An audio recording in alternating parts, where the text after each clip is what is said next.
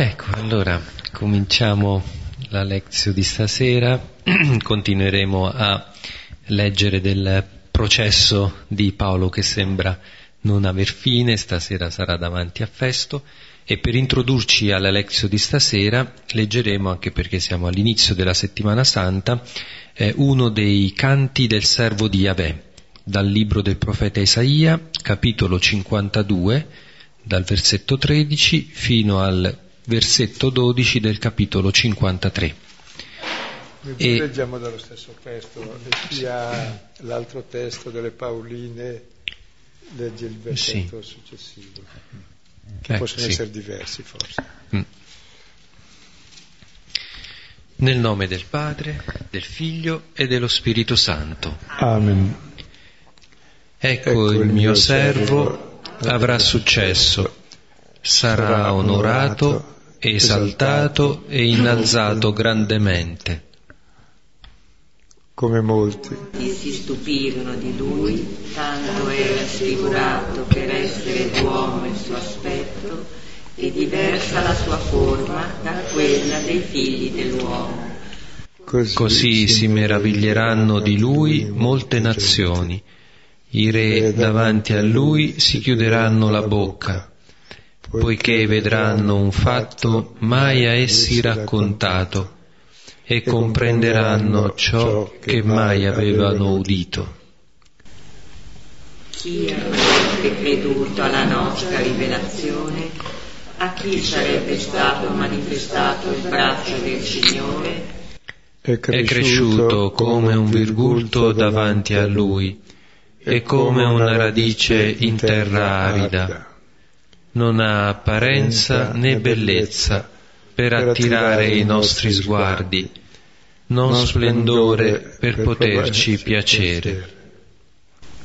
Disprezzato e reietto dagli uomini, uomo dei dolori che ben conosce il patire, come uno davanti al quale ci si copre la faccia, era disprezzato e non ne avevamo alcuna stima.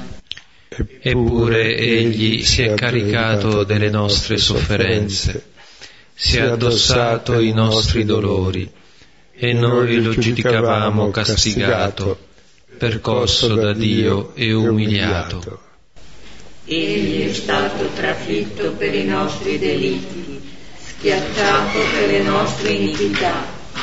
Il castigo che ci dà salvezza si è abbattuto su di lui, per ripudiare noi siamo stati guariti. Noi tutti eravamo sperduti come un gregge, ognuno di noi seguiva la sua strada. Il Signore fece ricadere su di lui l'iniquità di noi tutti. Maltrattato si lasciò umiliare e non aprì la sua bocca, era come agnello condotto al macello, come pecora muta di fronte ai suoi accusatori, e non aprì la sua bocca. Con oppressione e ingiusta sentenza fu tolto di mezzo. Chi si affligge per la sua posterità? Sì, fu eliminato dalla terra dei viventi. Per la colpa del mio popolo fu percosso a morte. Gli si diede sepoltura con gli empi, con il ricco fu il suo tumulo. Sebbene non avesse commesso violenza, né vi fosse inganno nella sua bocca. Ma al Signore è piaciuto prostrarlo con dolori. Quando offrirà se stesso l'espiazione, vedrà una discendenza, vivrà a lungo, si compirà per mezzo suo la volontà del Signore. Dopo il suo intimo tormento vedrà la luce e si sazierà della sua conoscenza. Il giusto mio servo giustificherà molti, egli si addosserà la loro iniquità. Perciò io gli darò in premio le moltitudini dei potenti e gli farà bottino, perché ha consegnato se stesso alla morte ed è stato annoverato tra gli empi, mentre egli portava il peccato di molti e intercedeva per i colpevoli. Gloria al Padre, Figlio e Spirito Santo, come era nel principio, ora e sempre, nei secoli dei secoli. Amen.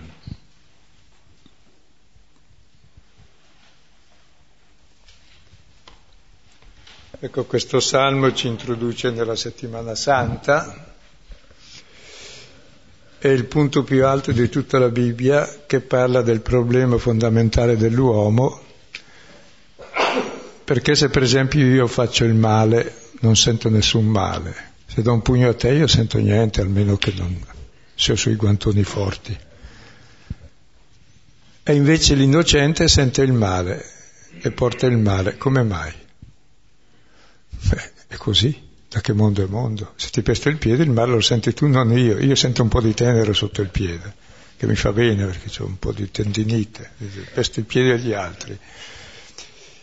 Ecco, e in realtà il male lo facciamo per incoscienza, pestando i piedi agli altri, perché ci, ci risulta comodo, fino a quando gli altri pestano i piedi a noi.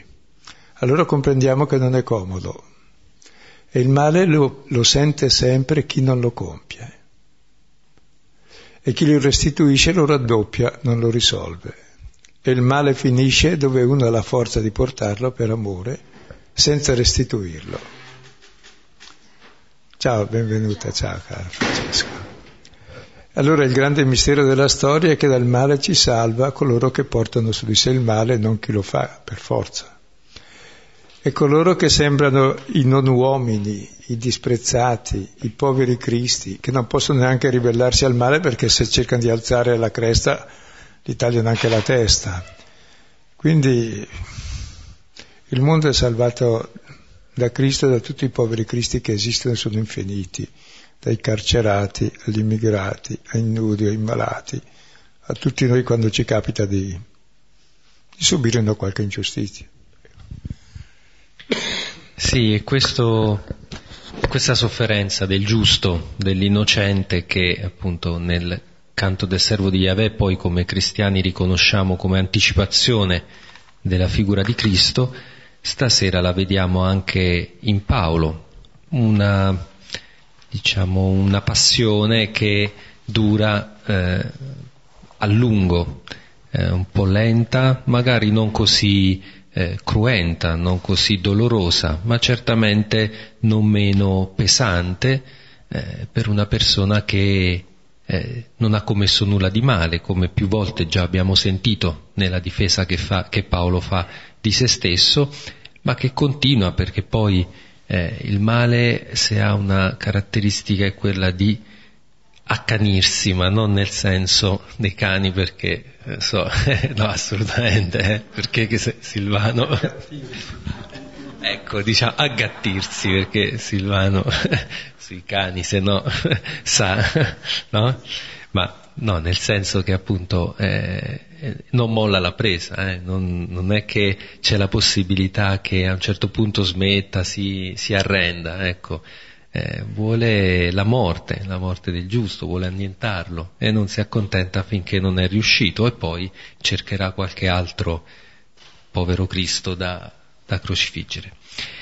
Allora ecco, con questa lettura, questa prima in, che ci introduce poi anche appunto come dicevo nella settimana santa, stasera allora leggeremo eh, il capitolo venticinque degli Atti degli Apostoli, i versetti da uno a dodici. E mentre cercate il testo, dico il contesto, siamo già almeno al terzo processo. Uno non era il processo, lo stavano linciando, poi dopo il, il tribuno lo salva, lo strappa, e lì fa un'autodifesa davanti al popolo, corrisponde anche a quello a un processo, il risultato è che lo deve portare dentro, se no lo ammazzano. Poi c'è il processo davanti al Sinedrio il giorno dopo, e parla della risurrezione dai morti. Allora i farisei si mettono a lottare con i sadducei, perché gli uni credevano nella risurrezione e gli altri no, e chi ne fa le spese è Paolo, lo stavano stracciando. Allora lo libera la terza volta e lo manda a Cesarea, che dove c'è il, il governatore romano, dove non ci sono i fanatici di Gerusalemme, però a Gerusalemme fanno il voto di non mangiare e non bere fino a quando non l'hanno ucciso, in quaranta. E lui riesce a partire lo stesso perché il nipote di Paolo viene a sapere della notizia, informa, allora di notte Lisia lo manda a Cesarea. A Cesarea c'è il processo davanti a Felice, che abbiamo visto la volta scorsa, marito di Drusilla dopo molte vicende, di vita molto dissoluta e molto crudele, e Paolo gli parla anche di giustizia e di temperanza, di continenza, dice ti ascolterò un'altra volta. Intanto lo tiene due anni, che era il massimo della contenzione, dopo aver fatto il processo e risultato innocente doveva per sé mandarlo via, invece lo tiene ancora due anni perché ha paura a mandarlo via, chissà perché. Una ribellione di giudei magari. E così, siccome dopo due anni lui scadeva, non voleva una ribellione se no gli andava male la carriera, allora un povero Cristo lascialo in prigione a marcire, dopo due anni consegna la patata bollente a Festo, che adesso vediamo, il quale pure lo trova innocente, lo lascerà mori- marcire altri due anni in prigione, che era il massimo concesso, invece doveva già liberarlo. Ma liberarlo voleva dire inimicarsi i giudei e allora creare problemi per la sua carriera, e allora lo manda a Roma, dove a Roma resterà altri due anni. Due anni sono gli anni della vita pubblica di Gesù. Sono tre Pasque. Tre Pasque vuol dire due anni. Una Pasqua, la seconda Pasqua è passato un anno, la terza Pasqua, il terzo anno è morto. Quindi sono... Tre Pasqua esattamente, che sono due anni esatti. E Paolo fa due volte, fa tre volte due anni, sei volte, che è il numero dell'uomo. Cioè Paolo rappresenta tutti i poveri cristi del mondo che continueranno la testimonianza del Vangelo, portando su di sé l'ingiustizia. E poi dopo non si capisce bene cosa succede a Roma, perché non viene ucciso, perché questa storia è infinita. E anche se Paolo sappiamo che è ucciso a Roma e tutti i cristiani lo sanno e Luca lo sa perché era testimone oculare, non lo narra perché è eterna la passione del giusto nella storia.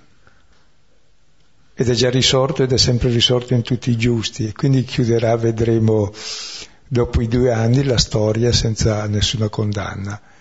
Anche lì dovevano liberarlo, risulta che non l'hanno condannato a prima, ma dopo, con la persecuzione di Nerone nel sessantatré, forse è fatto in tempo andare in Spagna, comunque il settimo anno tutto è compiuto, il giorno settimo, che vuol dire che tutta la vita di Paolo è stata, come la vita di Gesù, tutta sotto la condanna, perché fin dall'inizio Gesù volevano ucciderlo, così anche lui, ha saputo già il processo fin dall'inizio, eppure la storia continua lo stesso e lui può testimoniare, e anzi testimonia meglio con perfetta libertà, vedremo dopo questo. Adesso ci fermiamo a questo terzo processo, sembra una, sembra una situazione italiana, avanti, ma solo per gli innocenti vale questo, perché gli altri invece se la cavano egregiamente. Ne possono subire altri trecento dopo. Anche perché questo è il terzo, ma non è la Cassazione, siamo ancora al primo grado. Qui. Esatto. Forse la Cassazione gli taglierà la testa, perché, perché hai fatto nulla di male e non si può far nulla di male, è vietato, se no ci rubi la professione. Che il potere esiste perché può tagliare la testa, se non può non può esistere, perché che potere è? Festo dunque, entrato nella provincia, dopo tre giorni salì a Gerusalemme da Cesarea. Ora comparvero da lui sommi sacerdoti e i primi, notabili, dei giudei per denunciare contro Paolo, e lo pregavano, chiedendo un favore contro di lui, in modo da trasferirlo a Gerusalemme per ucciderlo lungo il cammino. Ecco, ho sbagliato nella traduzione... Eh... Ho, ho tralasciato eh, per tendergli una, un agguato e... sì, c'è nella seconda versione, ma in quella che ah, ho dato a lui non c'era ancora, scusami, Mi sono accorto che mancava una cosa. Sì, io ho una versione precedente, ho stampato il sì, file precedente. Allora. Anch'io ce l'ho precedente. Allora, aspetta, allora rileggiamo. Ma è solo invece quella. Per... Eh. Ok. Sì.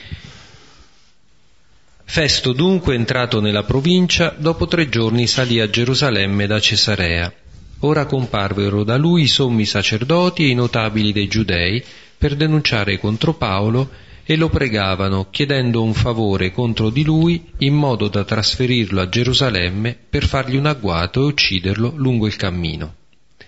Allora Festo rispose che se Paolo era custodito a Cesarea, anche lui stava per andarvi entro breve. Quelli dunque fra voi, dice, che hanno autorità, scendano insieme con me, e se c'è qualcosa fuori luogo in quell'uomo, lo accusino. Ora, trattenutosi tra loro non più di otto o dieci giorni, sceso a Cesarea, sedutosi l'indomani nel tribunale, ordinò che Paolo fosse condotto. Ora, essendo lui giunto, si posero attorno a lui quei giudei scesi da Gerusalemme, portando molte e pesanti accuse che non erano in grado di provare, mentre Paolo così si difendeva: né contro la legge di Mosè, né contro il Tempio, né contro Cesare ho peccato in qualcosa. Ora Festo, volendo aggiungere cosa gradita ai giudei, rispondendo a Paolo disse: «Vuoi salire a Gerusalemme e là essere da me giudicato?» Ora disse Paolo: «Sono qui nel tribunale di Cesare, dove bisogna che io sia giudicato. Ai giudei non ho fatto alcuna ingiustizia, come anche tu benissimo riconosci.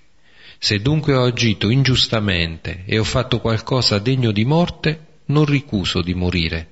Ma se non c'è niente di quanto mi accusano, nessuno mi può consegnare a loro». Allora Festo, conferito con il consiglio, rispose: «A Cesare ti sei appellato, da Cesare andrai». Ecco, con quest'ultima battuta siamo alla svolta decisiva degli Atti. Già Paolo aveva avuto in una visione, dopo che volevano linciarlo: «Hai testimoniato davanti a me molto bene, mi testimonierai anche a Roma». E ancora prima aveva deciso, nella forza dello Spirito, di partire per Roma.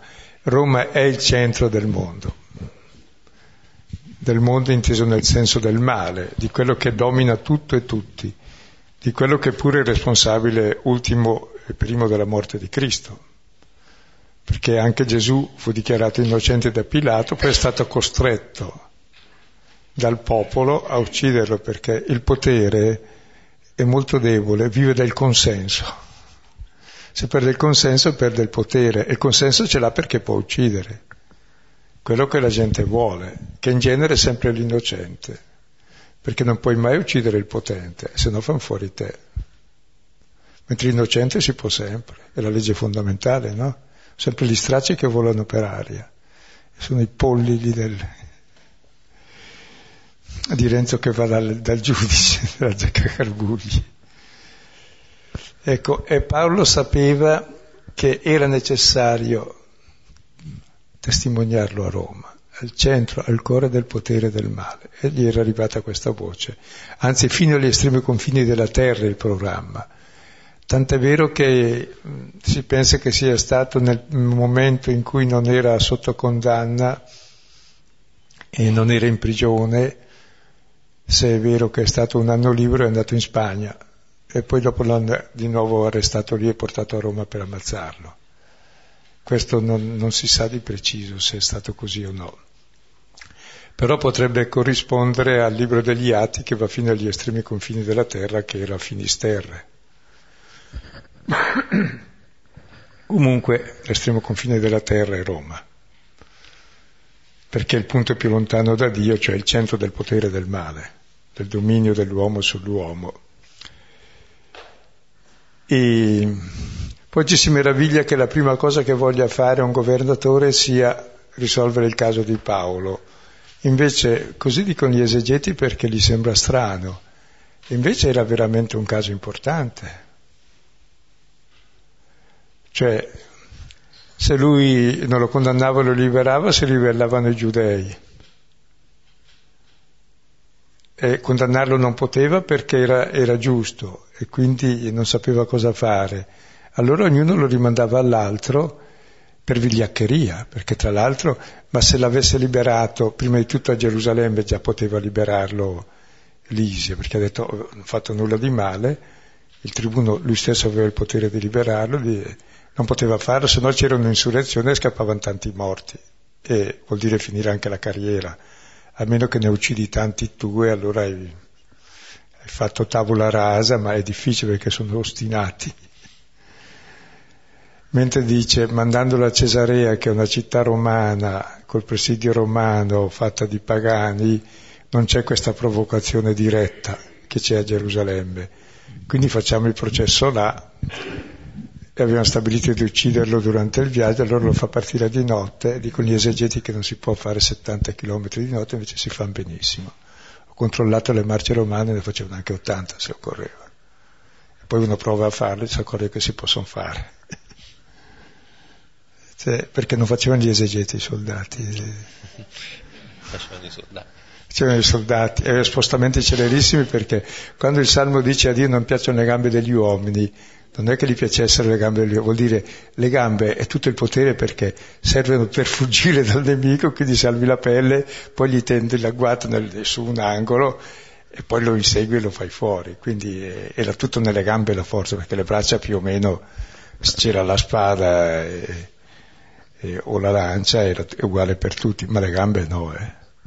Uno che fa mennea non è uno c'è la differenza la differenza era tutta nelle gambe, cioè nei mezzi celeri come adesso, eh, la guerra lampo, ecco. E una cosa voglio annotare che è costante in tutti gli atti degli apostoli. Se ricordate, nella prima persecuzione, quando gli apostoli stanno dentro in prigione, Atti quattro ventotto, tutti pregano per loro e poi c'è una piccola Pentecoste, si chiama, dopo la grande Pentecoste, dove capiscono quel Gesù che voi avete ucciso, delinquenti, è risorto, è, è l'onnipotente, è tutto. Qui, quando loro stessi cominciano ad essere perseguitati, c'è una Pentecoste più sottile e dicono è vero quel che è capitato a Gesù, perché sta capitando anche a noi, che siamo in prigione e veniamo uccisi nel nome di Cristo e bastonati. Allora è proprio vero che tutti i potenti si sono riuniti, Ponzio Pilato, Erode, tutti i potenti contro Cristo e il tuo unto, per fare che? Per fare co- ciò che il tuo cuore e la tua mano voleva che avvenisse, cioè la storia di male finisce per fare il bene.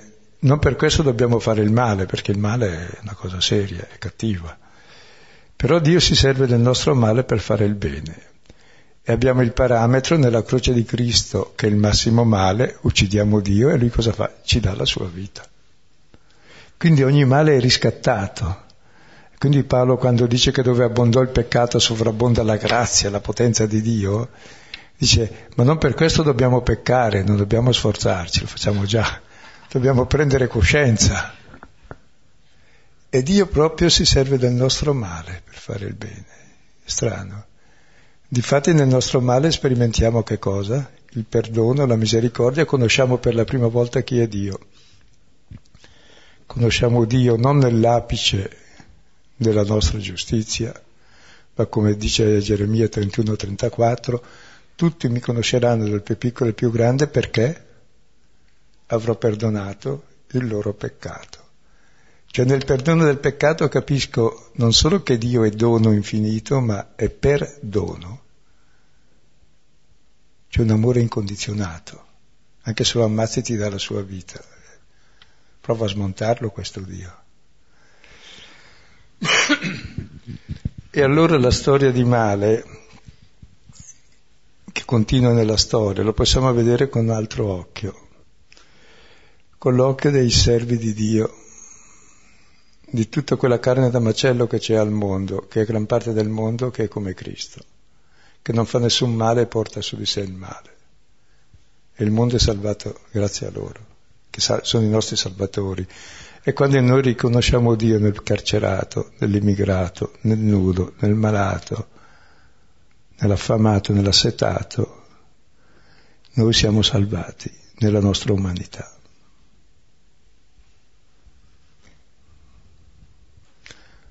E salviamo Dio sulla terra, smettiamo di farlo fuori. Quindi capite che valenza ha anche questa passione continua nella storia.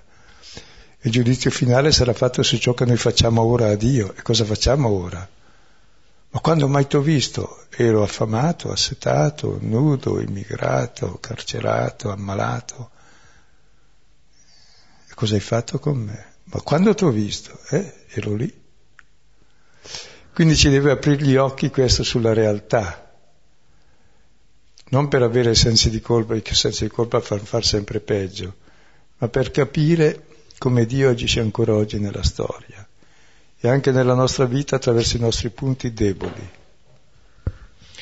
E questa forse è anche una sintesi, se vogliamo, di tutta l'esperienza spirituale di Paolo, perché Paolo era stato anche un persecutore, eh, quindi lui, eh, chi più di lui poteva sapere cosa vuol dire tutto questo, passare dall'essere un persecutore di cristiani innocenti, no?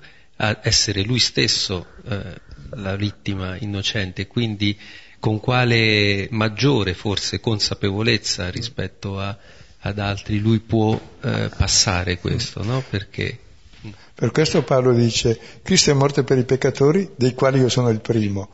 Poi quando gli apostoli, gli altri, Giacomo, si vantano di tutti i prodigi che fanno, dice: io invece mi vanto di tutte le mie disgrazie, di tutte le persecuzioni, di tutto il male, perché è lì che Dio opera. Quando sono debole, allora sono forte della forza di Dio.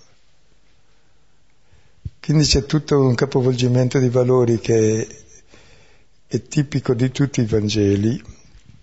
Come sapete, il Vangelo di Luca è dedicato a Teofilo e gli Atti degli Apostoli pure.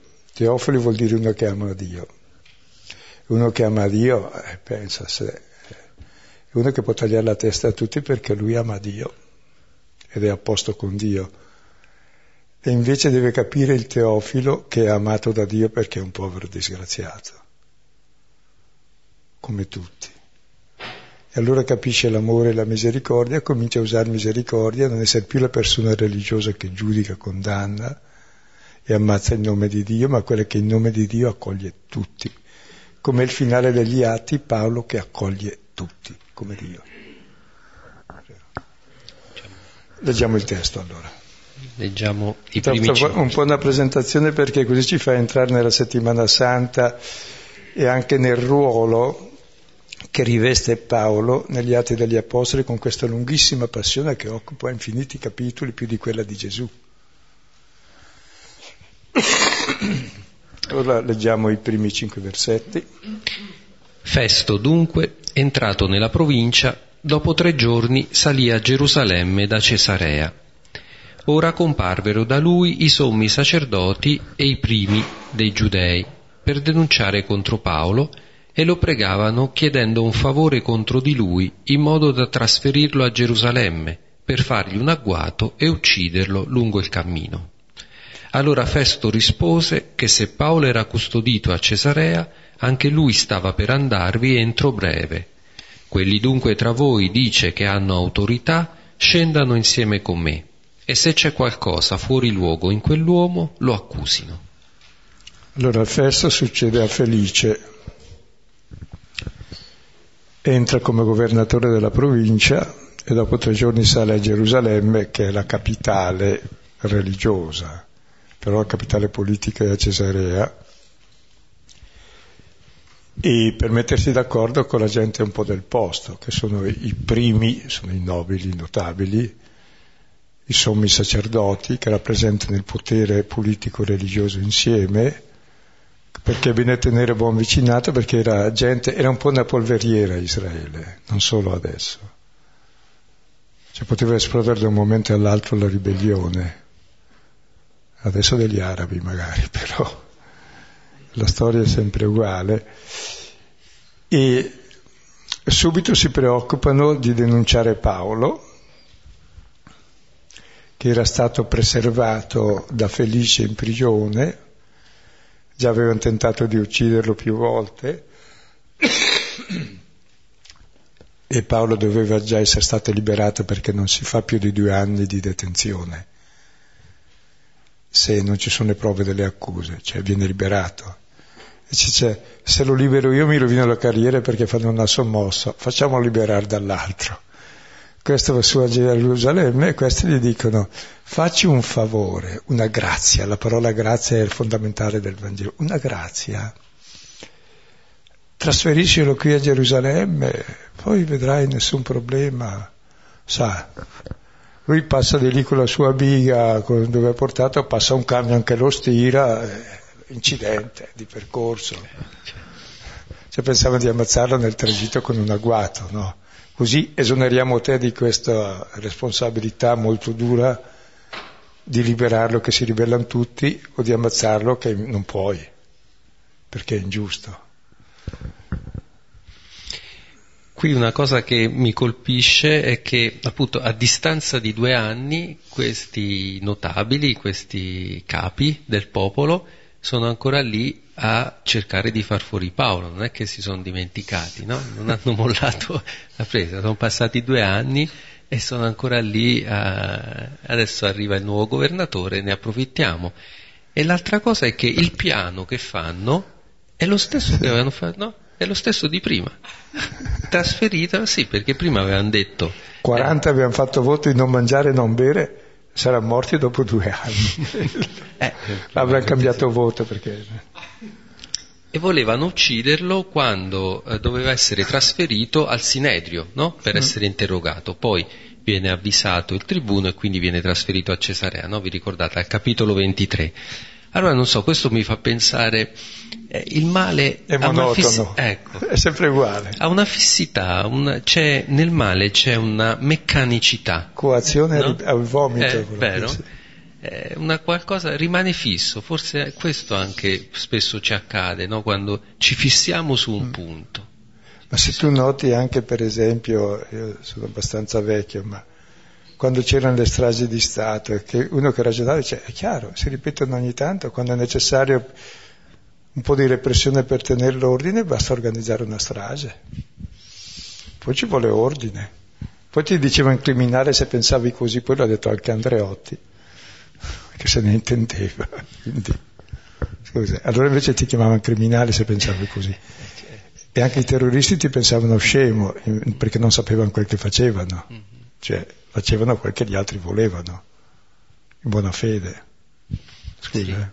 Sì. No, no, appunto, questo mi colpiva, questa fissità, questa ripetitività, questa meccanicità del male, mi faceva venire in mente un po' come può capitare anche nella nostra vita. A volte non riusciamo proprio a, a uscire, a sbloccarci, ci fissiamo su un punto perché ci, non so, ci poi sta cuore, fammi perché una, un favore eh, oppure tra una noi, questione di principio tra noi ce lo facciamo i favori eh, certo. No? Perché poi è tutto a vantaggio tuo e poi ascolta ti rendiamo un grosso servizio, capita un incidente, tu sei libero da lui, non ci sarà nessuna insurrezione, non hai commesso nessuna ingiustizia, facci un favorino, sì, cosa vuol dire? Conviene a tutti e due. Conviene, sì, esatto, senza dirgli espressamente, ma era così chiaro. Beh, sì, certo. Che lo volevano fare, è già il quarto linciaggio che tentano, quindi. Sì. E, e Festo gli risponde, se Paolo era custodito a Cesarea, ma guarda, anch'io entro breve ci vado. È molto bello, dopo tre giorni va subito a Gerusalemme per accordarsi coi capi, perché sennò è pericoloso se, se li snobbi. Gli chiedono un favorino. E lui diceva, guardate, è inutile, ormai vado, vado laggiù, venite anche voi insieme con me, e tra pochi giorni mi fermo qui a Gerusalemme, poi andiamo giù, già che è lì, non, facciamo il processo lì, perché lui è cittadino romano, può farlo anche lì, anzi può appellarsi anche a Cesare direttamente, o addirittura al popolo, secondo i vari gradi di diritto, e ci sono stati. E dice, ci vado, venite anche tra voi quelli che hanno autorità e portino le accuse e le prove. Diciamo, quindi Festo come primo, prima mossa, diciamo, si comporta anche abbastanza, cioè è un po' diplomatico, vuole capire un po' come stanno le cose, e c'è questa espressione che dice se c'è qualcosa fuori luogo. Ecco, mi chiama qualcosa a te, ecco, fuori luogo, cosa, cosa si intende fuori luogo, no? No, cioè, deve... sai, il topos eh... quando si eh, Uden, sì. Gesù ha fatto nulla fuori il luogo, il luogo sarebbe il Tempio. Nessuno, niente che sia eh, minimamente scorretto, ecco, e si allude al processo di Gesù quando il malfattore dice costui ha fatto nulla fuori luogo, Uden atopone praxen, nulla di fuori luogo ha fatto. Noi ne abbiamo fatto, siamo malfattori di mestiere e subiamo le nostre giuste punizioni. Come mai lui che ha fatto nulla di fuori luogo è qui con noi? Come Paolo, come mai che ha fatto nulla di fuori luogo è lì in prigione? E quindi è come Gesù, l'innocente è sempre l'innocente che fa nulla fuori luogo che si trova nel luogo della maledizione, cioè nella croce. Sì, appunto, questo... Per essere vicino a noi che siamo malfattori di mestiere, facciamo tutti fuori luogo. Ecco, qui in questo caso fuori luogo non, non si intende la, dal punto di vista morale, ma dal punto di vista legale, perché poi in fondo... E anche morale, è un po' tutte e due, eh. perché noi abbiamo distinto molto ultimamente. Ma... Sì, ma in questo caso non è un'accusa sì. morale, diciamo, sì, un'accusa sì. legale, come vediamo poi dalla risposta anche di, di Paolo, perché un po' il giudizio è su questo, cioè su una conformità, sull'essere do- una persona che ha tutto a posto. Ecco, eh, i suoi avversari sono persone che hanno tutto a posto, no? Rispettano la legge, però sì. vogliono far fuori Paolo. Ecco, quindi per una grazia, questo... un favorino. Sì. Esatto. Guarda, non ti pentirai, stai tranquillo. E nessuno saprà niente, un incidente capita sempre, no? È caduto giù l'Armando, eh, pazienza. Si è aperta la portiera, ma che delitto di gelosia. Sì, poi penso che nessuno si sarebbe preoccupato più di tanto, nel senso sì. che qui in questi racconti vediamo Paolo solo. Sì. È solo. Anche cioè, perché i cristiani non lo digeriscono bene, perché uno così te lo raccomando. Eh. Le gerarchie non lo vendevano bene, sì. perché le scombinava tutti. Che li svegliava, sì, sì. ha rimproverato a viso aperto Pietro a Antiochia come ipocrita, che non sei ortopedico, non cammini giusto, c'era ortodosso, non sei ortopedico, dici, dici certe cose e fai il contrario, perché hai paura, sei ipocrita, quindi era uno che non aveva peli sulla lingua. E quando è arrivato lì a Gerusalemme con Giacomo, non risulta mai che i cristiani l'abbiano difeso, né a Gerusalemme né a Roma. Tutti mi hanno abbandonato, tranne Luca, che è testimone oculare, e pochi altri. Prego. Andiamo avanti. Andiamo fino al versetto ottavo, le accuse di, contro Paolo. Ora, trattenutosi tra loro non più di otto o dieci giorni, sceso a Cesarea, sedutosi l'indomani nel tribunale, ordinò che Paolo fosse condotto. Ora, essendo lui giunto, si posero attorno a lui quei giudei scesi da Gerusalemme, portando molte e pesanti accuse che non erano in grado di provare. Mentre Paolo così si difendeva, né contro la legge di Mosè, né contro il Tempio, né contro Cesare ho peccato in qualcosa. A me colpiva una banalità. Trattenendosi tra loro non più di otto o dieci giorni. Ma perché otto o dieci giorni? Come mai questa precisione imprecisa? E non l'ho capita, sono sincero, perché Luca è precisissimo ed è rappresenta i fatti. Poi dice sia all'inizio del Vangelo che degli Atti che sei informato con precisione dai testi oculari, dove non era stato testo oculare lui come in questo caso. Mette dopo... più di otto o dieci giorni, forse amor di precisione dice non ricordo bene, oppure vuol dire che otto dipende da come lo conti, può essere anche dieci se sono otto interi con il giorno prima e l'inizio dopo, non lo so, però per dire eh, se sono impreciso noto che sono impreciso, oppure non so, ecco, non ho trovato nessun commento a questo.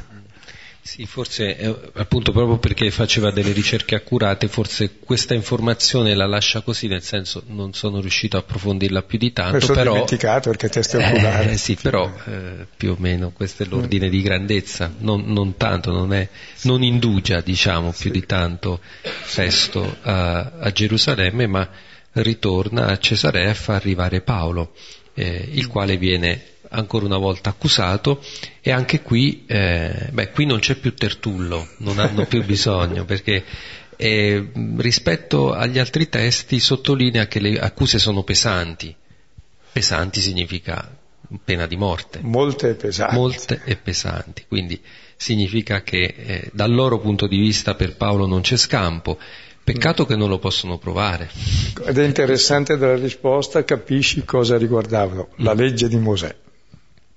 Cioè, salta tutto il sistema religioso, quindi distrugge l'ebraismo, quindi è gravissimo. Il Tempio, come Gesù contro la legge del Tempio. E poi contro Cesare, sulla stessa accusa contro Gesù, che dice di ribellarsi a Cesare e di non pagare le tasse, era l'accusa che avevano addotto. E c'è scritta anche sulla, con gli mezzi ad alta definizione l'hanno trovato scritto anche come il motivo della condanna sulla croce. Abbiamo trovato questo che impedisce di pagare il tributo a Cesare, su quello non si sgarra, eh. Come in America puoi far tutto, ma se sgarri su pagare le tasse lì sei criminale, il resto sono dettagli secondari.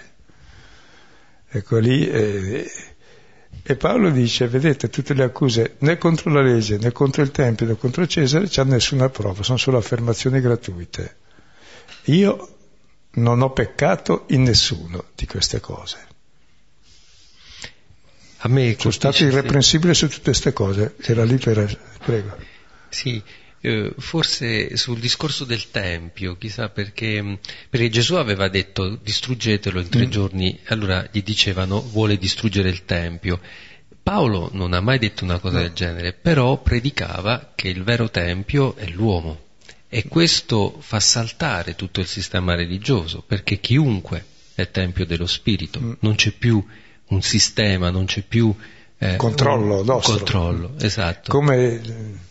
Uno studio eh, recente uscito, recensito ieri, sul matrimonio, che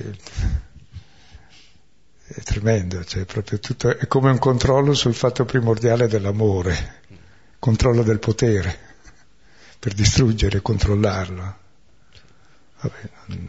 Sì, sì, e quindi questa accusa... di, di Meloni. Sì, sì. Perché appunto a me, cioè l'accusa appunto di aver trasgredito la legge di Mosè è, ha senso, è chiara, perché Paolo diceva che non c'era più bisogno di circoncidersi, allora quello, l'accusa appunto rispetto a Cesare eh, sulle tasse, ma questo del Tempio mi, mm. mi interrogava, perché Paolo non è che diceva di distruggerlo, ma in qualche modo diciamo vanificava o andava oltre quello che, tutto quello che il Tempio significava nella spiritualità Eh, giudaica, e quindi, eh, e quindi diciamo le accuse che gli muovono sono fondamentalmente, e, e proprio per questo anche non sono in grado di provarle, perché, perché sono fondamentalmente sul piano religioso. Su... E poi anche lui al Tempio ci andava da purissimo giudeo, sì. E poi anche nella Bibbia qual è il Tempio di Dio? Quale casa volete costruirmi? È tutta opera delle mie mani, mica potete farmi un Tempio. Io volgerò lo sguardo sul cuore dell'uomo, c'è cioè il vero Tempio di Dio già nella Bibbia, è l'uomo, sì, sì, sì. È il cuore dell'uomo. Però qui c'è appunto sì. poi dal punto di vista politico era diventato il segno dell'unità, sì. del popolo, sì, del potere, in questo momento, del poi, de, quindi del potere. Per cui, eh, come il Vaticano, eh, distruggo il Vaticano, eh no, basta star fuori. ma, ma Francesco se n'è andato.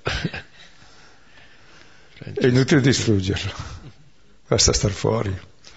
Lui invece ci entrava nel Tempio proprio come pio giudeo per non scandalizzare, perché si è fatto giudei coi giudei, pagano coi pagani, barbaro coi barbari, perché non è interessante non essere né giudeo, né pio, né religioso, né barbaro, né greco.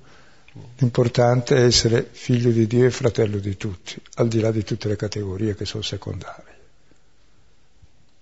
Quindi era davvero qualcosa di... che però c'è già tutto nella Bibbia questo.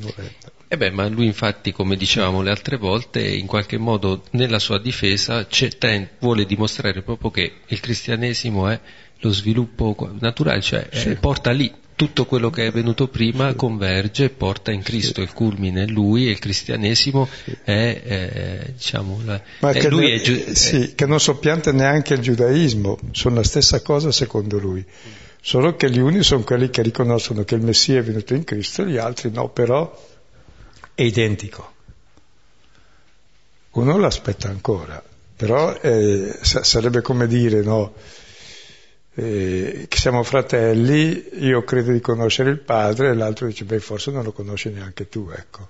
Sì, che poi quello che dice nella lettera ai Romani, l'olivo innestato sull'olivastro, ed è che poi sì. è una lettera che forse... nella sua struttura è nata proprio in questi anni qui, sì, no? Nel, sì, eh, eh, Paolo riflette su eh, questo tempo, probabilmente sta meditando proprio su tutti questi aspetti della relazione fra cristianesimo e giudaismo. E in Luca è lavorato moltissimo perché c'è continuità e non rottura. Ed è stata, era effettivamente così, è venuta dopo la lettura ed è una cosa brutta. Perché se siamo cristiani siamo davvero fratelli di tutti. E se l'ebreo crede alla promessa ad Abramo che in lui saranno benedette tutte le genti, fa lo stesso anche lui. Quindi non c'è differenza. Di Dio ce n'è uno solo, lo stesso. Andiamo, sì, andiamo avanti nel finale adesso. Ora Festo, volendo aggiungere cosa gradita ai giudei, rispondendo a Paolo disse: «Vuoi salire a Gerusalemme e là essere da me giudicato?» Ora disse Paolo: «Sono qui nel tribunale di Cesare, dove bisogna che io sia giudicato. Ai giudei non ho fatto alcuna ingiustizia, come anche tu benissimo riconosci. Se dunque ho agito, ho agito ingiustamente e ho fatto qualcosa degno di morte, non ricuso di morire». Ma se non c'è niente di quanto mi accusano, nessuno mi può consegnare a loro. Allora Festo, conferito con il consiglio, rispose: a Cesare ti sei appellato, da Cesare andrai. Ecco, Festo non dichiarò l'innocenza dell'accusato, perché sennò doveva liberarlo e avrebbe avuto contro gli altri, però è chiaro dal testo che le accuse non, non erano provate. Sì. E poi non lo libera per debolezza umana, perché dice: se adesso lo libero c'è un subbuglio, è come faccio a cavarmela. Era come Pilato, no? Se gli dicono: se tu non lo condanni non sei amico di Cesare, guarda che non fai carriera, sei stroncato, perché questo fa certe cose che non vanno bene a Cesare. Quindi la proposta che fa Festo non ha un fondamento legale, ma ha un fondamento rea- realistico. E gli dice: vuol fare una cosa gradita, una grazia ai giudei. Stavolta gli concede, vedi, basta chiederla, alla fine arriva. E dice: vuoi salire a Gerusalemme? Era la grazia che le avevano chiesto all'inizio, e là essere giudicato da me, però. Cosa voleva dire? Voleva dire farlo ammazzare. Eh, sì. Che non era fesso neanche romano, lo capiva, se lo ammazzano mi rendono un servizio, che gli avevano fatto capire: fai grazia che venga a Gerusalemme, poi ci pensiamo noi a sistemare tutte le cose. E Paolo c'ha la sua bella impennata: io sono qui nel tribunale di Cesare, ed è qui che bisogna che io sia giudicato, quindi aspetta a te giudicarmi qui, non a Gerusalemme, dove fanno pressione agli altri. Qui, secondo la legge romana, perché sono cittadino romano, se no guarda che finisci male tu lo stesso, perché posso fare l'appello a Cesare.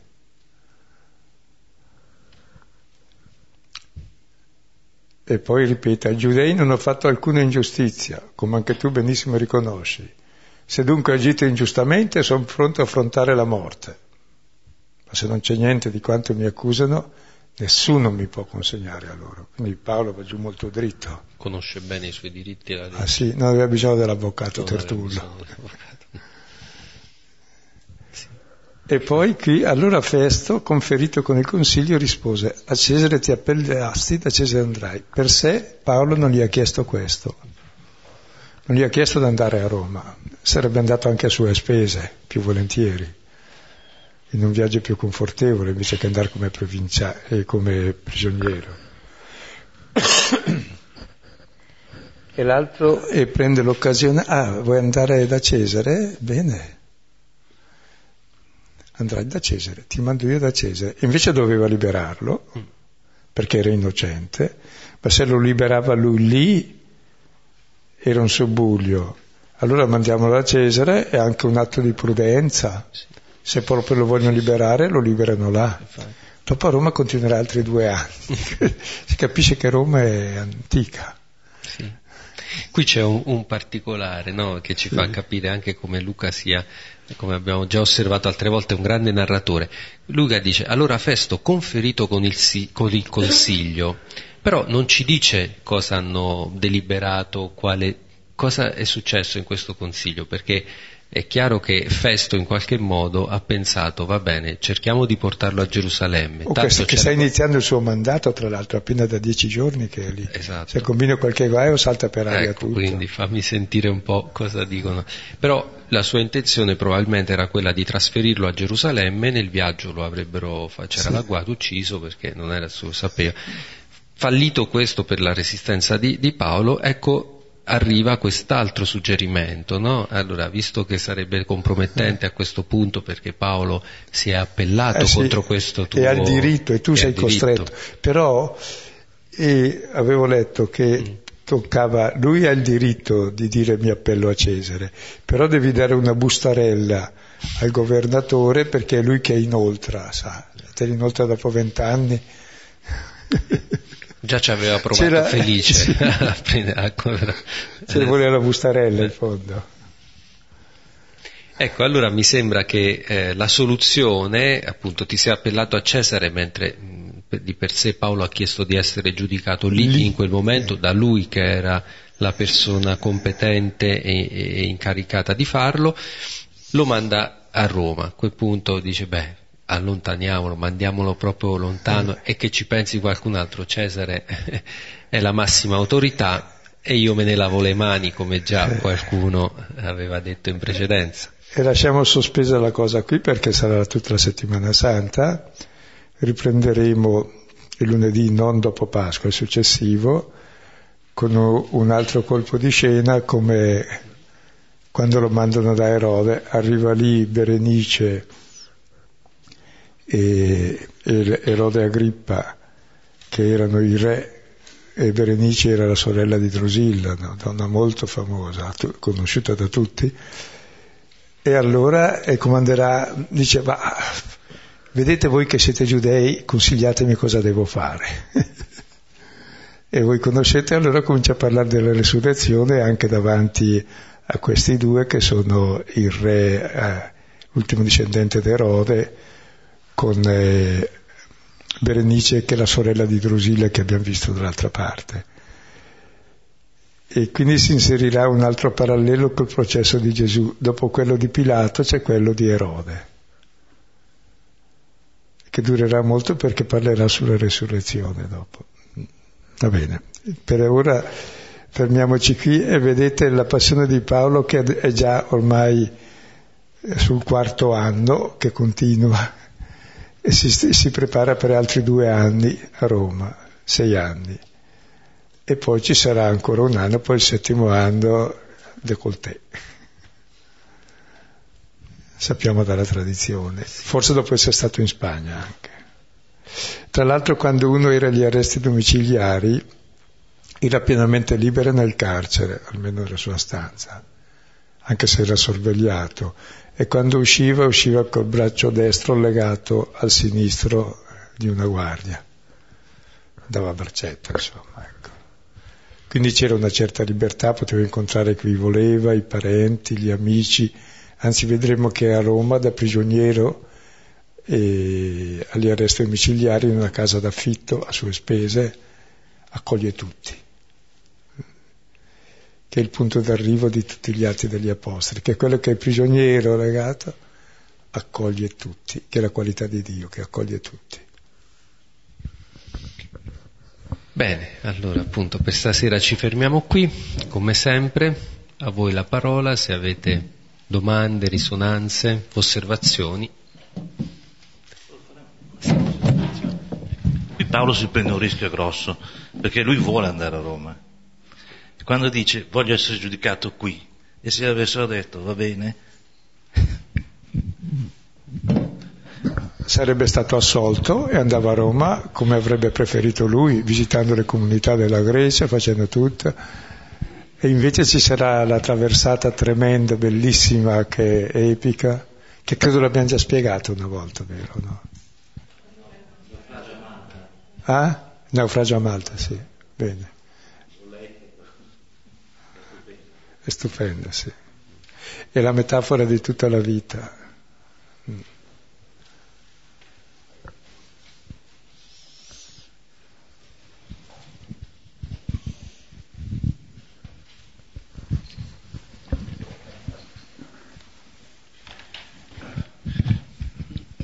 Anche stasera, anche se non era nel testo, continuo a sentire dire quella frase che, che il bene per vincere il male deve caricarselo sulle spalle e non rispondere col male, eh, che forse è una delle prime cose che ho letto in un libro scritto non so da chi, ma forse qualcuno presente qua, ecco, eh, tanto tempo fa.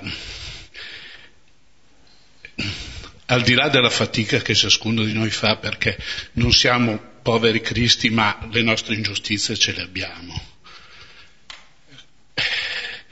Mi trovo ancora a volte più difficile il testimoniarlo ad altri, cioè se uno ti viene a dire eh, mi sono successe tutte queste cose che sono contro di me, eh, un annuncio evangelico dovrebbe dire fermati lì e prenditele sulle spalle e vai. No, no, non, proprio nel senso non di dire di caricarlo agli altri, ma e che cosa gli dici? Vendicati? Gli di, è, è difficile dare una risposta su una situazione di questo. No, è molto chiaro, se ti vendichi le prendi il doppio perché appunto sei piovevole, quindi fai il bravino. Quindi vai tranquillo.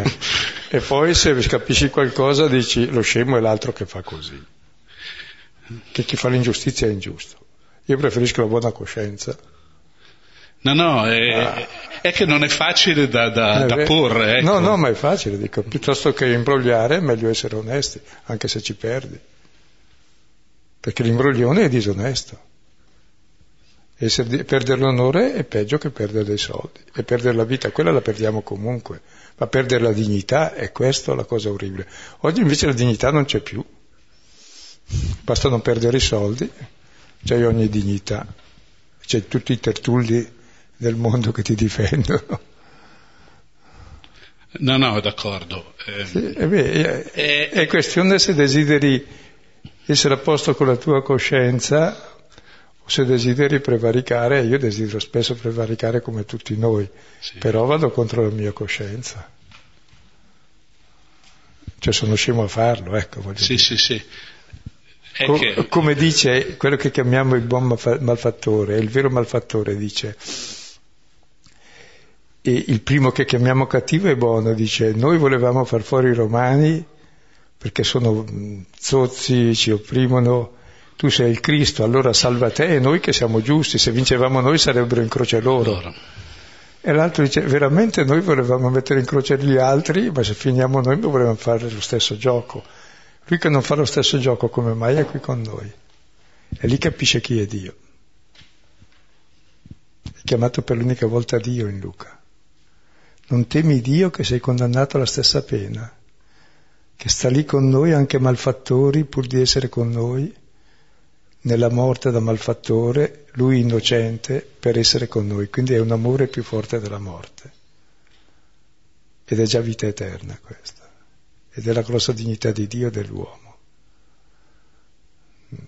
E su queste cose dobbiamo andare avanti molto dritti, perché anche se sbaglio mille volte al giorno, so che questo è giusto, ed è bello.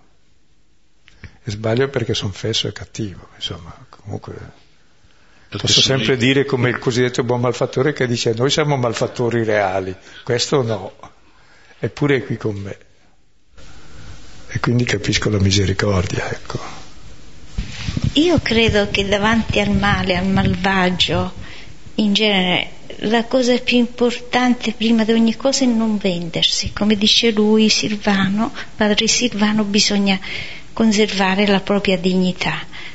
Ma io sono anche del parere che il malvagio, dal malvagio bisogna anche difendersi, non necessariamente vendicarsi.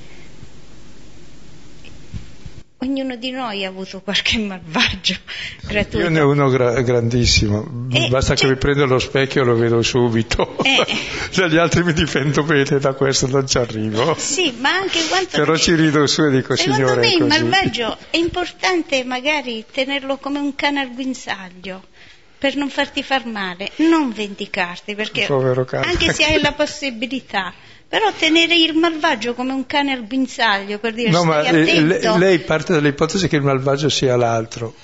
Io ho mai trovato l'altro più malvagio. Stiamo parlando del malvagio evidente, oggettivamente malvagio. No, il malvagio, malvagio evidente io lo trovo in me. Ma tutti siamo... Io il malvagio evidente lo trovo in me, se uno mi dà una svela dopo un bresciano gli ho già dato un pugno e una pedata. Cioè, in metti... anticipo.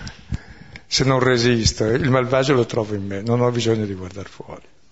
Ma se, L- l'onesto se... è quello che trova il malvagio in se stesso. Ma sì, ma se uno se no comunque... il fariseo, ti ringrazio sì. Che non sono come quel fariseo. No, ma se uno comunque no, non, riceve siamo, del male obiettivo, oggettivamente... Forse tu sei buona, io no. No, ma nessuno è buono, però il, oh, il male sì, fatto gratuitamente alle persone non è una cosa oh, positiva. Beh, se me lo fanno a me tipo, non è mai gratuito, me lo merito. Vanno, vanno cambiati, vanno, vanno Ascolta, per me bloccati. Forse tu ne hai bisogno di questo perché sei buona. Ma io non sto dicendo che sono buona, però dico difendersi anche, no, cioè una sana indignazione di fronte a cose sbagliate. Ma, sì, ma fatte agli altri, non a me, perché con me cosa vuoi? Fatta con tutti, cioè con tutti quelli che fanno male, tipo questi dell'ISIS, una roba così. Sì, sì, è giusto, è giusto denunciare cioè, l'ingiustizia, è chiaro. Denunciarla, ma anche frenarla. Ma, ma, ma come anche frenarla, d'accordo, eh, anche ci devono pensare, ci devono pensare anche gli stati. Però dico, il problema del male è più radicale, è riconoscere che l'altro è uguale a me. E anch'io sono son tentato di fare molto più di lui e di vendicarmi. Però è difficile. Eh lo so, però è così. È, è difficile. Cioè quando... tu in fondo sei il buon malfattore, cioè il primo, che dice io sono giusto e prendi le mie difese e facciamo fuori gli altri che sono i cattivi.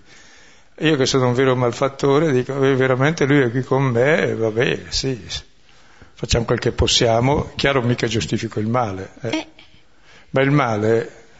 Beh, finiamola qui, basta. Sì, finiamola qui perché è dura, però perché è, è, è un discorso impari, perché parlo con una persona buona e uno che non lo è, quindi... Ma no, non devi dire questo. No, io mi conosco. Cosa, no. Cioè, io non intendo questo, però secondo me bisogna... Cioè, oggi sento tutti i bravi anche... cristiani che sono bravi e fanno come l'ISIS che fanno fuori gli altri perché sono ingiusti. E questo non mi va giù. Eh, cioè, oh. questa, certa gente va frenata nelle se si va frenata, soprattutto tagliate le mani e anche la testa possibilmente, così siamo tranquilli noi giusti, quindi stiamo attenti ai ragionamenti, sono pericolosi, per questo sì, dico sì, se difficile. Voglio un malvagio non ho bisogno di cercarlo, mi basta lo specchio sì, però è anche allora considero tutti fratelli, allora è già diverso il modo di approccio, se no sono sempre in aggressione e difesa dall'altro, invece cosa vuoi, è un povero scemo come me anche l'altro. È molto difficile secondo me. Finiamola qui, ma è molto difficile. Che il Signore vince in croce per i peccatori, quindi non per te perché sei bravo, ma per me sì. Ma io non mi ritengo brava, non devi dire no, questo. Tanto, insomma, cioè, eh, come i bravi cristiani, ecco. Però, è morto per i peccatori, cioè per voi. Cioè certe cose come vanno secondo me frenate. Oggi ho riso ma da voi. Io ho fatto il presupposto che dell'Isis si vanno frenate. Ringraziamo Dio con il Padre nostro, questo che lo devo a nome di tutti, soprattutto dei nemici, e di quel nemico che siamo, noi stessi e noi stessi. Padre nostro, che sei nei cieli, sia santificato il tuo nome, venga il tuo